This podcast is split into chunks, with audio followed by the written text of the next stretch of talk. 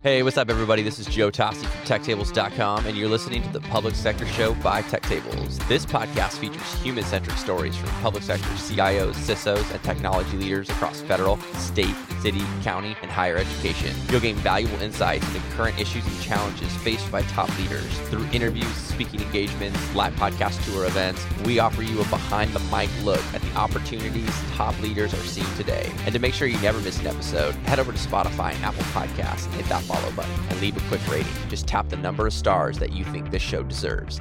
I'm super excited today as we shift our focus to all things public sector with the state of Arizona. Huge thank you to Doug Lange for taking time to come on the show and meet with me today. In today's episode, we're going to cover why our governments need to operate at the speed of business, why the state of Arizona stopped acting like a utility, how Doug empowers the agencies in the state of Arizona to bring speed and emerging tech to the forefront, the importance of, of mindset in IT organizations, the power of why and what Doug looks for in hiring at the state of Arizona, leadership lessons from Simon Sinek that Doug implements. But that's quite enough for me. Without further ado, I'm thrilled to welcome Doug Lange, Chief Strategy Officer in the state of Arizona.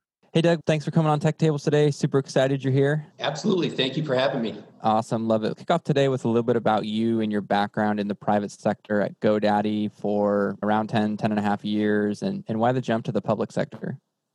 Yeah, so I, as you just mentioned, I spent the first uh, decade of my career at GoDaddy. Like many people that worked in a startup, no idea what the company was going to turn into. When we started it, it was really about how do we get to next week? How do we get to next quarter? How do we get to next year? The beautiful thing that happened was the company exploded.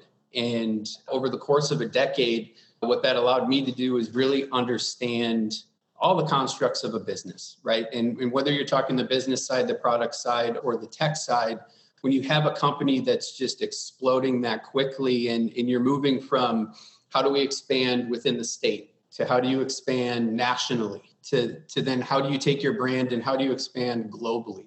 Those are all very different challenges. And I think for me, it was extremely rewarding. That will always be my professional home. But you get to a point where you also want to see will my playbook really translate outside of this rocket ship or this really successful organization? And I think I hit a point where I wanted to get out and, and really focus on things that, that I was passionate about. And, and I wanted to get outside of my comfort zone, was very much that company, and, and start to really find ways to make an impact, take the skills and experience that I had gained and, and try to pour them into to different things that that I wanted to transform and, and I wanted to change and, and, that I wanted to be a part of. And for me, that, that led my journey to, to the state of Arizona. That's great. I, I really like that question that you said, will my playbook translate?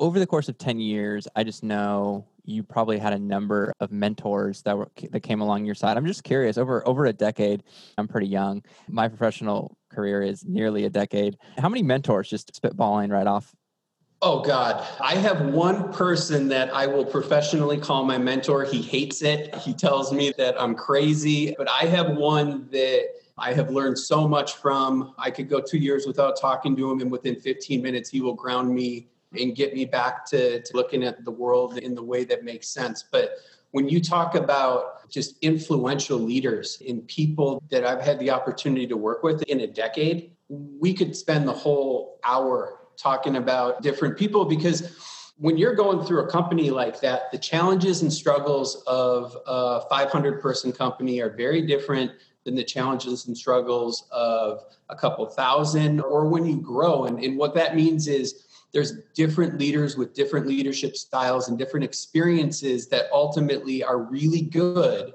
at carrying a business in that phase of it and, and taking it to the next level. And I think if you're talking about people in my network that I rely on or people that, that I've learned from, I'm going to say you're probably going to get close to 100 people that, that I have sat there and, and really just listen and tried to absorb how they've gotten to where they went and, and how they view the world. I'm so big on perspective the highest IQ in the business setting or in life isn't what I'm looking for or, or rarely wins. I think the person that, that wants to learn from someone else, wants to listen first, and, and just has diversity of perspective and thought to look at things and break things down differently, that's the person I want to be around. That's the person I want to work with. And that's the person that I'm trying to continue to just evolve to be. Yeah, I love that. That's so good, especially this really that mentality of growth. And I think you just put it so well. So at Dreamforce, I think shifting to the physical, my heart misses physical conferences locked in my office and at home. And I know you're at your house right now too. At Dreamforce, you spoke in the Trailblazers in government, state of Arizona, and the governor of Arizona, um, Doug Ducey, said, Our government needs to operate at the speed of business. And, and I really love that quote. Can you talk about the opportunity to think differently in the public sector, which kind of hinges on the growth mindset that you were talking about previously? Yeah, it, I'll speak to it from the state of Arizona's perspective. So you have roughly 130 agencies encompassing somewhere around 40,000 employees. If you look at it in one way, that's essentially 130 small businesses at some level, all operating a little bit differently. Every one of them needs the benefit of emerging tech in automation and in everything that brings to the table. And when you start to look at government and you fragment it, maybe they all don't have a huge budget, but when you start to look at it from an enterprise perspective, you have the budget that you need to make a real impact. If I'm setting the table with that, I think from a business perspective, the next thing is key. You have every major tech company, every major consulting firm, every major services organization all trying to find ways to do business with the state. The real question starts to be how do you get them complementing each other and working for you as opposed to competing against each other and really slowing you down?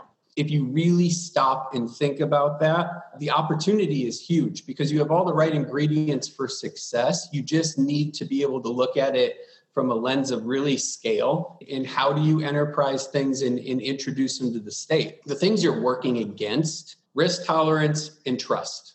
That's not just a government thing, but it's very prevalent in that environment. And I think when you really get away from it, every organization, public sector, private sector, they're all dealing with the same things. I'm going to focus on operational efficiencies. How do we optimize everything that we do?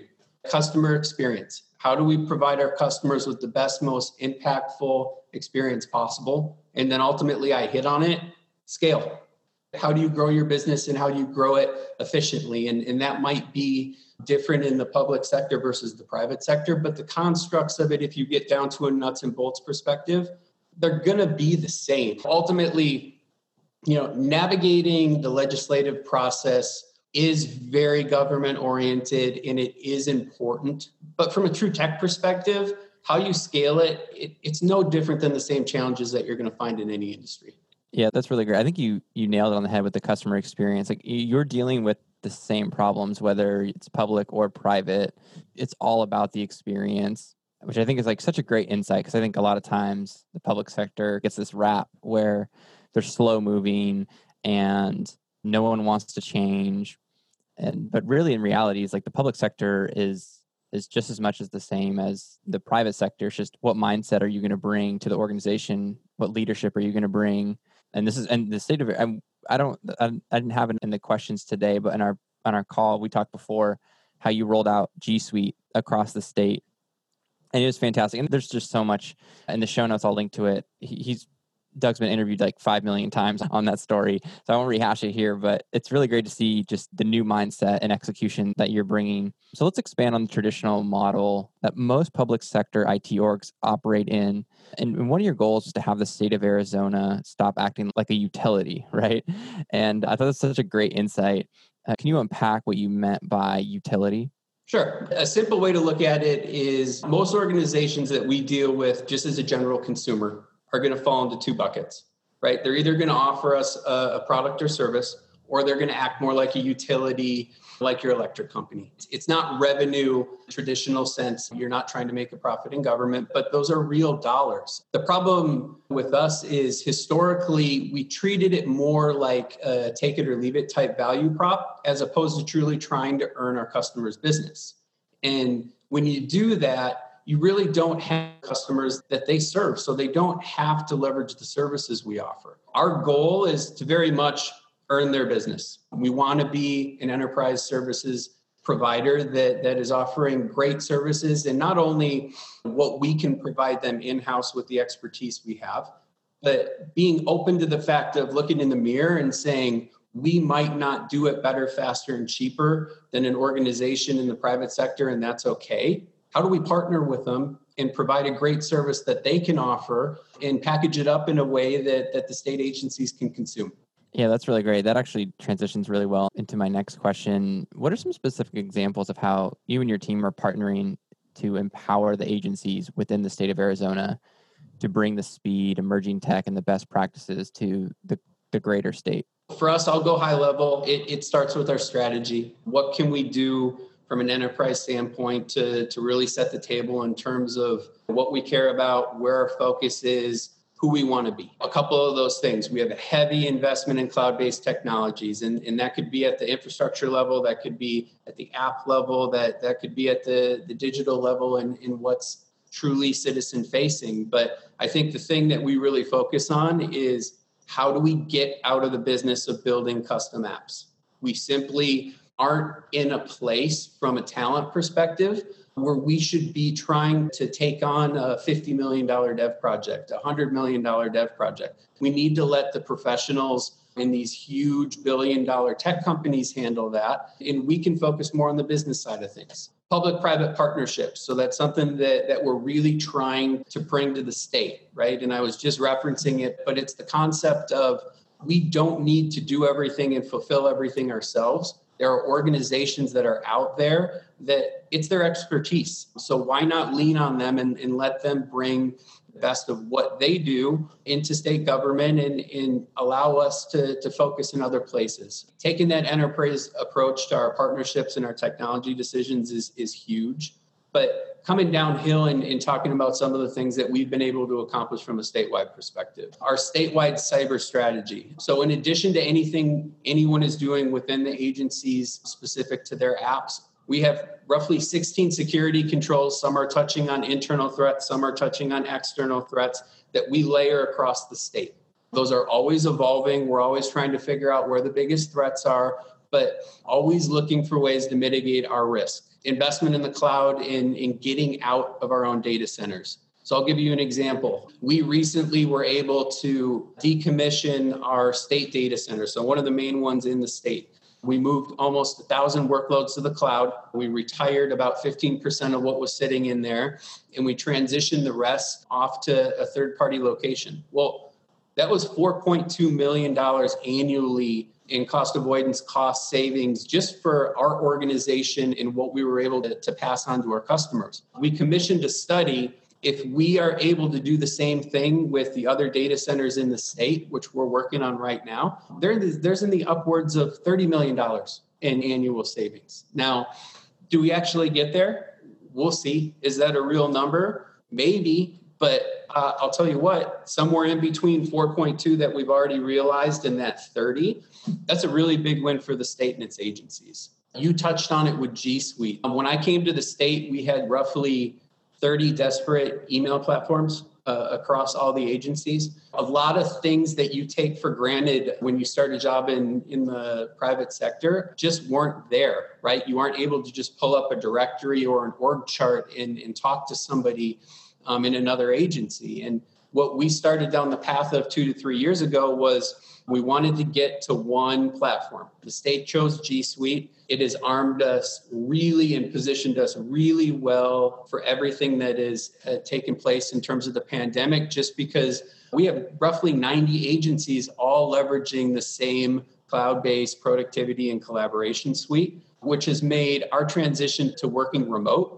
almost seamless. The agency that I work in, for an example, we went from almost all employees working on site to a little over 90% of our employees working remote within two weeks. That stuff's huge. The one thing that I want to hit on, and, and you actually touched on this in a different podcast with Gary Brantley. We can talk about our strategy, we can talk about our tech, we can talk about all these great things. The most important thing that we are trying to drive a focus to is our investment in our people and change management. And if we can keep the focus there with the people that are actually having to do the work every day, the tech's going to take care of itself. Yeah, that's so good. That's so good. You hit on a number of really great pieces as far as just really empowering and working with the private sector and those partnerships. And I think as far as coming down, coming downhill, I love the, next question bleeds into was talk is talking about the small hedge fund, this portfolio of projects that you have, and the wrecking ball. You said wrecking ball that you've been bringing to the IT industry in the state of Arizona as a whole. Can you just talk more about the wrecking ball and, and what you're doing there? There's a, there's no wrecking balls. It's all with uh, partnership handshakes and hugs. Um, we have a oversight team. Easiest way to to explain it would be any IT project in the state of Arizona that's twenty five thousand dollars or more. And let's be real, that's pretty much every IT project nowadays. It, it has to go through a oversight process. It, it's our PIJ project investment justification, but ultimately we'll work with the state agencies. They'll submit a business case in terms of where the focus is, where their market assessment was, what technology they're choosing, their implementation plan, and, wrap budget through it. That oversight team manages a portfolio of roughly, let's say, 50 projects at half a billion dollars at, at any given time. And, and it'll fluctuate based on what's active and what's deployed until some of the next projects hit. But I don't think anyone outside of the public sector and outside of, of really even that team understands how big that budget actually is, how big that portfolio is, and, and how much money that states are investing in technology projects and, and how critical it is that, that they ultimately land. What we've been able to do with this team, and it's this team really in partnership with a really a, a whole business engineering organization that's really focused on how do we partner with the agencies how do we help them not only attach to the strategy but work through the challenges that, that they see day to day. What we've been able to do in four years is this team is at roughly $38 million in cost avoidance in, in roughly four years partnering with the agencies on the front end of these projects just to make sure we're doing our due diligence, we're asking great questions, promoting competition, and, and we're getting the, the most competitive solution that we can for these agencies, and then trying to help them uh, mitigate as much risk as possible through the entire development process. That's so good. That's so good. Yeah, I think the process of submitting the business case is just really powerful instead of coming with the, the technology piece and i'm it's definitely saved the state of arizona a lot of money for sure. Well, and here's the big thing with it. When we started this team and, and the pitch process wasn't new the constructs of our business engineering organization was absolutely new and, and something that, that i built out in, in my time at the state but we used to get these submissions through word docs or every year there's an annual strategic planning process and every state agency is is required to submit an IT strategic plan and it was also through single documents. So the problem is there was no way to connect all this stuff together. There was no way to get ahead of it and glean insights and, and ultimately see where the commonalities were, where the challenges were, and, and start to make any sense of the information that, that we were given. One of the first things we did once we built the organization that, that we wanted and, and formed the teams was we actually implemented our solution. We implemented a Salesforce solution in, in portal for these agencies to submit everything through. All of the PIJs, which are the projects that are happening within a given year, are coming through the portal. And then all the strategic plans are also coming through the portal. And they're all hitting a dashboard immediately so we can make sense of all of this stuff on the fly. And I can't tell you how powerful those insights have been to the team and just helping us get in front of everything that we're trying to deal with. One of the pieces that's that I think about often, just across whether it's like IT or just business or whatever in general, is diving deep on, on mindset, which I think is like really underrated in IT. I've heard almost no one really talk about it except for Gary Brantley and Brian Ben, who are uh, two CIOs out in Atlanta. When we were talking earlier on our podcast prep call, you said letting go of antiquated ideas. I thought that phrase was so good. I believe what stops organizations and people are the antiquated ideas and mindset of this is just how we've always done it can you talk about the new mindset that you're bringing that you've brought for the last four plus years to the state of Arizona? Yeah, absolutely. I think I'll start with an example. When I came to the state, the very first day, super excited, ready to make an impact, pulled in all the teams I was responsible for.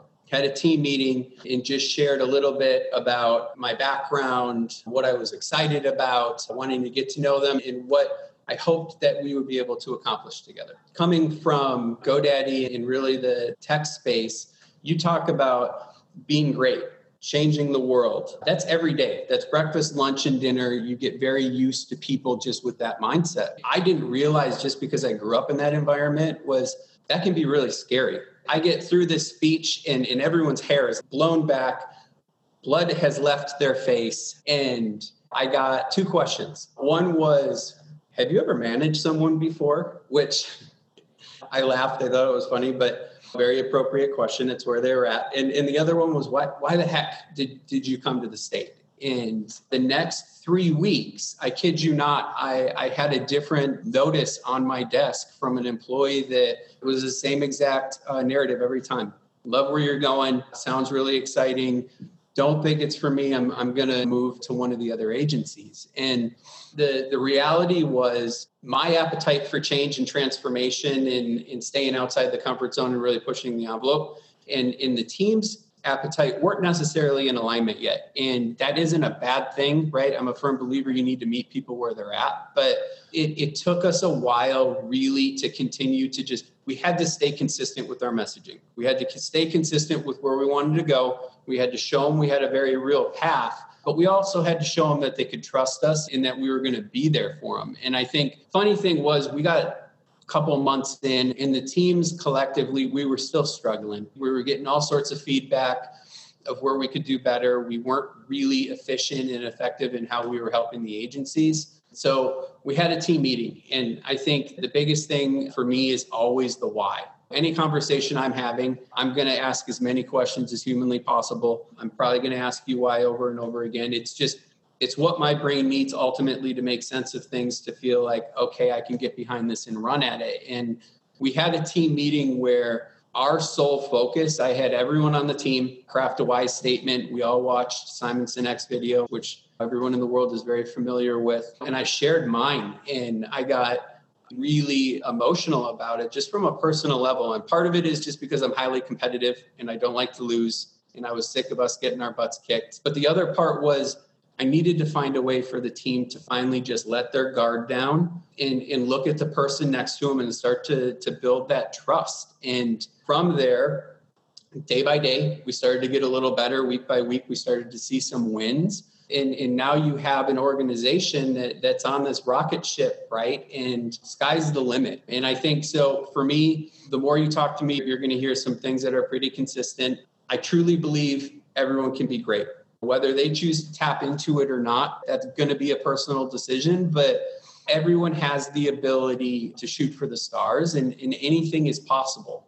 And when you start to hear government is different, I just feel like that's an excuse to drive away from change. We talked about the business constructs and, and how they really aren't that different at a core level, but we're very consistent in that messaging of asking why and making sure people understand why we're doing something and then just continuing to check in and, and, show them the results and show them ultimately we can achieve what we didn't think was possible and, and we just keep on pushing the envelope further and further. Wow there's a lot of really great stuff you said there. Everything from simon sinek to his why video highly competitive. I love it. You don't like to lose. I'm also highly competitive. I'm also an assistant high school jv basketball coach. At work they don't people at work they, they only get a small glimpse of they're like oh joe's got a lot of energy. You should see me on the basketball court yelling at a bunch of high schoolers. You can't really do that in the work environment but it's the one place where you can clap and yell during a basketball game marching up and down the sideline. Here's the thing you hit a point in your career, you hit a point in life. I don't even think this is necessarily your career, where you realize that the one thing that you can't get back is time. You, you can't buy it. You can't reach back into the past and, and get it back and do something different with it. It's just so valuable. I want to look at my career and, and just life and, and feel like I'm making the most of, of that time and, and what time I have and more importantly, if I'm going to be in a leadership role, if I'm going to be responsible for even one individual and one role within a team, I want them to look back on their time in that role and feel like I went for it, right? We swung the bat, we swung for the fences. Maybe we got there, maybe we didn't, but I feel really good about that chapter in my story. That's exactly how I feel with this podcast that wasn't even supposed to exist. And then I just started shooting the episodes earlier this year. And then I came to my boss and said, Hey, I created a podcast and here's some of the feedback. And next thing you know, I've got now I've got two podcasts. I'm going to plug Tech Time right now if I can do that. Can I plug my own my second podcast? I'm going to plug my second podcast right now. Tech Time. I got a daily podcast out. Came out four days ago, four or five days ago. Daily tech, what you need to know in the world of tech in three minutes or less. And uh, yeah, I love that. Just wanting to be great and swinging for the fences and time is really valuable and i think when you sit down and really great forcing function if you just set a timer for yourself and just commit to that one task you can get a lot done really fast you can accomplish a lot in a day and you have so many state employees that have just they've never looked at their job that way and it doesn't mean that that they don't have the capacity for it or the potential for it. It just means that they came into an environment at a certain point in life and they, they were looking at it uh, a certain way and they were looking at it from this is where I'm going to be for the next 20 to, to 40 years. And I'll work in a couple agencies, I'll, I'll make an impact and I'll move on. We have had so many success stories with our employees where that might have been their mindset and, and we've worked through some of these projects and we've worked through just living and breathing our culture. You have so many success stories where now we have people that that started in public sector had no ambition to leave at all. They're now in national roles. They're in national roles back in the private sector, and they're sharing their expertise across the country with executives in, in different things that they were able to accomplish. And that's huge because their career is already on a whole different trajectory than they ever thought was possible. And I don't know how that's not what it's all about. I'm actually really curious. How do you, when you, when you find someone on your team, or maybe they're new and they've just thought, hey, this is the this is just the life path that I'm on for the next 20 or 30 years. I'm just working and this is, is do you send them the video? Do you say, hey, do you watch this to watch the live video and then we're going to sit down and write it out? What what's the process? I'd love to take this. I'll interview every single person in my organization be, before they're actually hired in. I freak them out every single time. And I had to actually start prefacing it at the front of the interview because you have people coming in and they're thinking, okay, I'm going to get 10 really hard questions related to this job in my experience. And it's the last thing that I talk to them about. I, I don't pick at their resume at all. We just talk about goals, aspirations, dreams, what type of environments that they like to work in. And ultimately, what I'm looking for is just someone that's really fired up about the opportunity, whatever that role is in, in the constructs of the team and in our greater strategy. Someone who likes to, to be around other people that they can learn from. And, and someone that, that believes in the concept of a team. We have a really diverse team, which I'm huge on just from diversity of thought, but they understand coming through that interview process before they walk through our front doors what the expectation is just in terms of what they bring to the table as a human being and, in a person, not the expectations of the job and whether they're writing code or, or they're working in some business or, or tech function, but just really how do they engage in the culture and, and help take us to the next level. Once they get through the doors, they just get to listen to me talk about being great and what we've been able to accomplish in, in trying to highlight as much of our team's accomplishments as possible. And we just keep going with it. So I have a career journey series that that we launched in our organization where we have internal people talk about their career journeys and, and not the good stuff, but the, the real stuff, right? Where did you fail? Where did you struggle? What did you learn from it? How do you keep on growing from it? We have people external coming in because I want them to see someone can be a CEO and look really polished. They're a human being chances are they've had some pretty big failures in their careers well they just stayed focused they learned from them they kept on moving forward it's really the whole environment that we try to just continue to promote continue to stay consistent with and it's all about building that trust and letting them know it's about them you should have me come in. I give really great motivational talks. We should just ask the high schoolers pre-game speech. I give it to them. No, I love it. I'm going to hold you to that. Yeah, yeah. No, I love it and I love Arizona. I'm trying to leave California. I keep telling my wife I'm trying to leave fast. So one area, actually picking back on the employee engagement scores, I thought this was pretty interesting because I, never actually heard of uh, anyone in the public sector measuring this.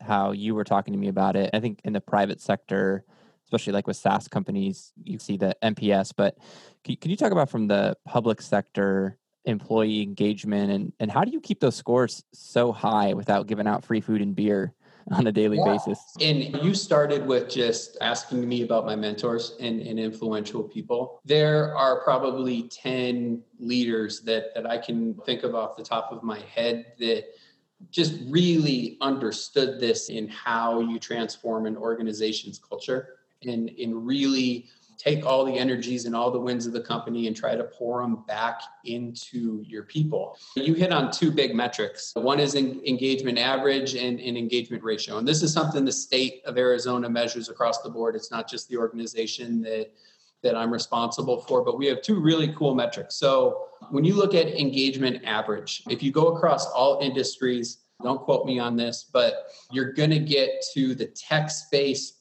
leading the charge at about an average of 78% overall engagement average in terms of how happy or satisfied are you with every question on your survey. That doesn't mean that a tech company isn't higher, that's just where the average is. This organization is average 90% three years running.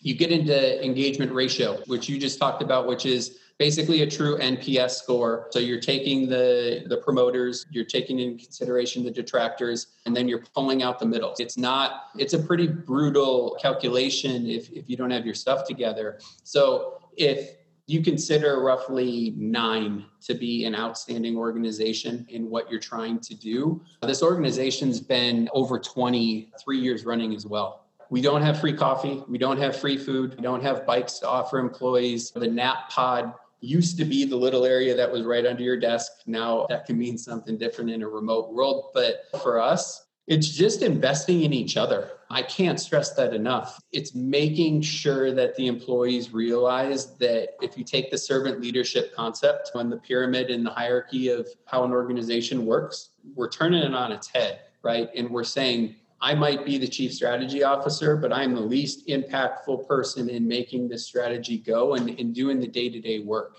We're trying to find ways to make it fun, trying to find ways to let them know we're going to invest in you more than just the role that you're in, but we want to create some space and time in there just for you to feel like you're growing and, and learning something new. And we're highlighting their wins, right? Letting them know you are important, you do matter, and, and your results should be noted and, and highlighted when they come across. And I think one thing that resonates with me, we've all had a boss that they thought our career path was exactly one step beneath them for our entire career. That's never a great feeling as an individual. And we really promote the idea of we want to be supportive of our employees' goals and where they want to go and where they want to take their careers. And they shouldn't be afraid to have that conversation. What we really focus on is how do we make it the best chapter possible while you are here? That's a great way to end this. Making it the best chapter possible, best season possible while you are wherever you're at. That's just, that's so great. That's how I view where I'm at today with Nagarro. And actually, they rehired me. and so this is the second time I've worked for them. Sometimes when you leave, you go, oh man, I actually really liked what was over here. the grass wasn't greener. that was a that was a 29, what am I, 31? That was a 30, 29 year old, 28 year old mistake. And then I came running back and thankfully I got rehired. And now here's the podcast today. So we're gonna end with this last question it's my wrap up question that I've been asking for season two. I think you'll have a pretty great answer to it. What's the nicest thing someone has done for you, Doug?